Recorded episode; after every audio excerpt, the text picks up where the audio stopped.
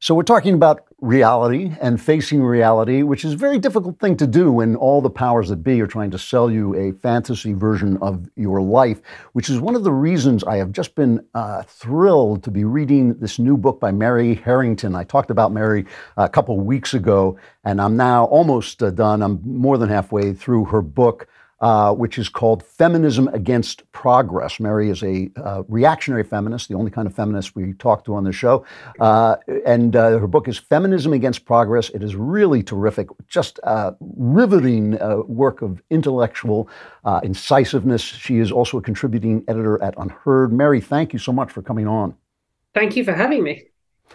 So, I, am just uh, enjoying this book so much. But to begin with, can you explain uh, to the audience? You you come from a very very um, odd uh, history to get to where you are to become a reactionary. You're actually reaction, reacting to your own life in some ways. Can you explain a little bit of, of, of your journey here? Yes, I'm a progress apostate. I'm a progress atheist, but I'm also an apostate from a great deal of the stuff that you talk about on this show and you talk about on the Daily Wire generally. I guess I was I, was born in the late 1970s and you know, grew up in the 1990s at peak progress when we all believed that progress, never-ending progress, could go on forever before 9/11 and before the Great Crash and everything which has happened since. And I was an early adopter, I guess, of all of the woke worldviews and all the the progressive beliefs which have since come to eat pretty much everything you care to name. Um, I, I, leaned into all of that stuff and took it very seriously, and it was just part of how I wanted to approach life. And I genuinely thought that this was this was the only ethical and authentic way to be in the world. Um, I, I guess I fell off the wagon. To cut a very long story short, very short.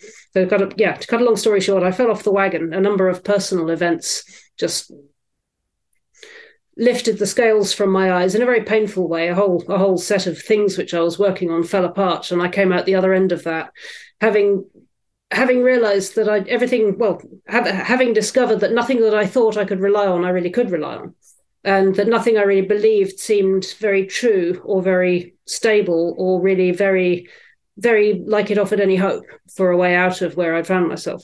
And the recovery from from that personal disaster. It took several, took a number of years, and by the time I came out the other end, I was I, well. Th- there wasn't really anywhere else to go from from radical on every front you can imagine, apart from the the advice my grandmother gave me when I was in my late twenties, and and she put it in a very very grandma-ish way. You know, she was the wartime generation. She said, "You know, Mary, you should. I think you should grow your hair and get married." And what, but what, but, and because at the time I really I was really not doing that. I think I couldn't have, I couldn't have been further from that if I'd tried. Um, and, and what, but what she meant, and the way I took it, and the way you on reflection was, Mary, have you considered being normal? And and actually, it was very good advice um, for somebody who's. I'd, I'd had to go at pretty much everything except being normal, and I thought, well, you know, there's, there's sort of nothing left. You know, where, where else is there to go apart from having making a sincere having a sincere go at being normal. And so I tried it. And actually, as it turned out, you know, a lot of the things which I'd believed about being normal just turned out to be well, it's kind of propaganda. And it turned out that actually there's a lot to be said for being normal. And there are some there are some bits of it which I found a bit uncomfortable, but on the whole, embracing beneficial limits turned out to be much more liberating, paradoxically, than than the supposedly much more liberated life that I'd been inhabiting before, which was as as it as I'd discovered the hard way, riddled with covert power dynamics and you know, in, in, in hoc to exactly the same set of exploitative tendencies as it was supposedly fighting against, and and really didn't didn't offer much of a way out at all. And as it turned out, being normal offers much more of an opportunity to be free, and much more of an opportunity, uh, or at least I'd, I can I can say for myself, to be happy. Um, so by the by the time I'd figured all of that out, it was about seven years hence, and I'd, I'd rethought at least half of my beliefs and decided which of which of my old beliefs I wanted to keep and which I which I didn't. And I guess ever since then, my writing career has been about trying to trying to thread that needle, trying to explain the trying to explain why I kept the bits I did, which included to some extent my some of the some of the takeaways I took from the postmodernism I, I injected into my eyeballs and which scrambled my brain for a solid ten years, and to an extent the, the those those things which I brought with me from the feminism, which I've, I've has been a part of how I approach the world since I was a teenager, again for personal reasons, and and and and the other and the life lessons of which all of us bring with us. You know, some of which you know, my, my, my concern for exploitation, my concern for overweening governance, you know, a, a, great deal of the anti-capitalist commitments which I had as a young radical, I still have. It's just that broadly speaking, those tend to be embraced by the new right rather than the rather than the left, or such as such as it is these days. Um, most of the critiques which which now emerge against the the uh, against technocapital and and the and the biopolitical the, the, the, tyrannical biopolitical state now come out of the right, whereas whereas in my in my twenties they would have come out of the left, and so a, a, a, huge amount has shifted, and to a great extent, my political priors are still more or less the same. But if there's one governing theme which has changed, it's that I don't believe in progress. And if you take those political priors, you know the the, the critique of the critique of technocapital, you know the a, a recognition of the importance of material reality and of sex reality and of the and, and, and of the the grand sweep of human culture and human history and you just you just take off the progress theology goggles you know use you still have some of the same themes. You're playing some of the same tunes, but you're playing them in a slightly different key. And although i have never really thought of myself as a conservative, I tend to be published by conservative magazines because I'm simply not legible anywhere else. I don't. It, just it, doesn't. It just doesn't make sense for me to be. So so people call me a conservative, but I prefer the term reactionary because it just leaves me a lot freer to do and think as I as as I think is appropriate. Well, it is interesting how simple uh, it is to become a conservative nowadays when the left has gone so far into its own uh, weird fantasy world. Uh, one of the things you talk about in the book is is you had a baby, uh, and, and you kind of, and you kind of liked your baby. Uh, yes. Which, well, it's, it's right. Well, well, I mean, this this throws this throws up all sorts of very fundamental conceptual problems from the point of view of liberal feminism. Um, because if you if you think about this, the structural, the underlying preconceptions of liberal feminism, somewhere pretty near the root of that is the idea that more more freedom, conceived of as freedom freedom from, is by definition always better. Um, but the problem with, I mean, that, that which is fine if you're, I don't know, 22 and you don't really have any commitments or obligations or um, any anywhere pressing to be. That's it's kind of it's sort of all right. Um, I say that in a qualified way, but it's it's sort of all right. But if you're, I mean, if you've got a screaming six week old baby and it's 4 a.m. and that baby needs feeding, you can't very well just lie there and say, no, I don't want to. You know, it just doesn't work like that you know there's a there's a visceral set of instincts which you know in all in all but the most unfortunate and exceptional circumstances are going to kick in. And it's it's like it's like you've grown an extra body uh, as i've described it in the book it's like you've grown another organ and and, and that's as who, that's existentially it's existentially dependent on you but also your existence is dependent on sustaining this this extra bodily organ that you've grown actually in your own viscera. Um, but it's it just happens to be separate from you physically and yet you have to care for it as though it were your own kidney or your lungs or your heart. That's that it's it feels that immediate and that brain scrambling Literally, the no. only time in 20 years of driving that I've ever damaged the car was when I was trying to go around a tight corner with my hungry baby screaming in the back. It's that brain scrambling, um, and it just it left me re rethinking everything which I'd believed about the the separate autonomous individual subject. And I was thinking, well, no, this. Hang on a minute. If if in order to be a functioning participant in the liberal world you know as an autonomous subject i have to i have to erase this entire facet of what of what of our of my physiological self my reproductive role and also my loves and my priorities then either either there's a problem with women being functioning members of a liberal polity or there's a problem with liberalism and you know, and I, I, just reject out of hand the idea that women can't be functioning members of of, of the polity. That that seems absurd to me. There's nothing nothing wrong with my brain, um, and so I and so I've I concluded that this is clearly a liberalism problem rather than a mother's problem. And whereas you liberal know, feminism has chosen to junk mothers, I would prefer to junk liberalism. So, uh, as I was reading, you give a very concise history of uh, some of the feminist thought uh, that goes on and some of the um, some of the concerns that you have as a feminist. And one of the things that just struck me repeatedly was how flimsy the framework is on which uh, critical theory and postmodernism uh, is built. They've taken a few uh, observations that people have made since at least ancient Greece and, and the uh, and the old Hebrews, um, you know that that language segments reality and that culture is different in different places. They've taken a few kind of minor observations and they've built on it an entire vast structure uh, that that cannot be supported on those ideas that dis- that make human reality disappear. And so, one of the questions I have is, how do you conceive when you say?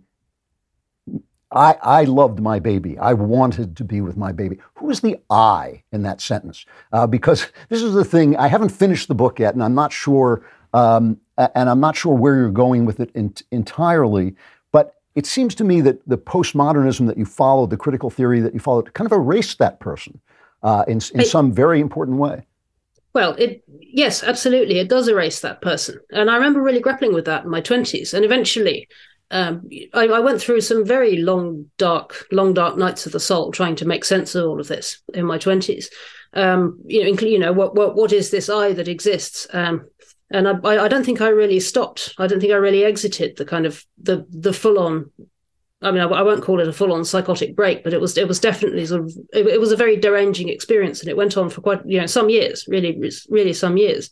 And I don't think I exited that until I until I was able to formulate what the I was that that was observing.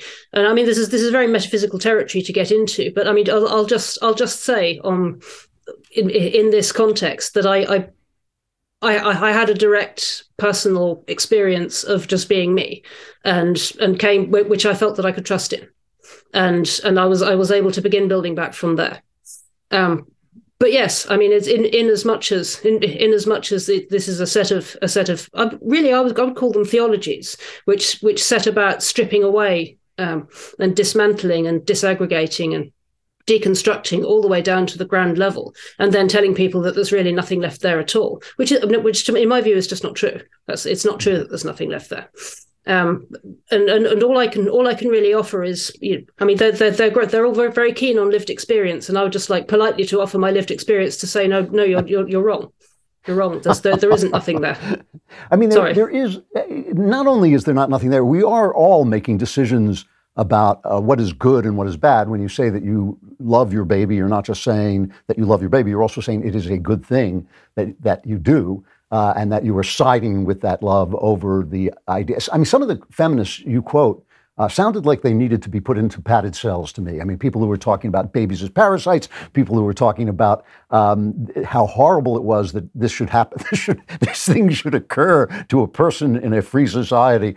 Um, it sounded like they had left the, uh, the reservation in some way where did you where did you get i mean I, having gone through a huge transition in my life it takes a certain amount of guts where did you find where did that particular courage come from is that something that everybody needs to have or is that something that uh, can be taught you mean the, the courage to have a baby or the courage to the courage to, to change your mind um, it I don't even know that I, I, I set out to change. I, I was just left with no other option. Mm, um, okay. And I, I, you know, for, for better or for worse, um, I've always I've always been stuck with the kind of mind that follows arguments to their conclusion. Um, yes. and I, I, guess that's a yeah. No, that that does it's, explain it's, it. It's a personality thing. You know, so I'm thinking, well, if, if if if this then that, then it follows that. Oh crap! I mean, I, I, I, I, I, never, I never expected, honestly, until I was, I, I, never expected until I was halfway through writing the proposal for the book that I would end up arguing for a feminism against progress. And mm. I, I typed it out, and I was like, no, no, no, this is actually that, this is where this is going. You know, feminism has to be against progress. There's no other way for it.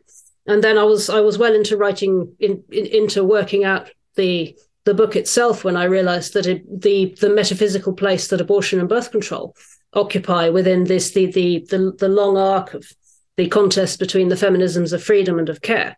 And really and and and subsequently having having reflected on those and laid out those arguments i've come to see that as just one one cut at a very much larger problem uh, of which i've described in the book as our entry into the cyborg era or rather the transhumanist era.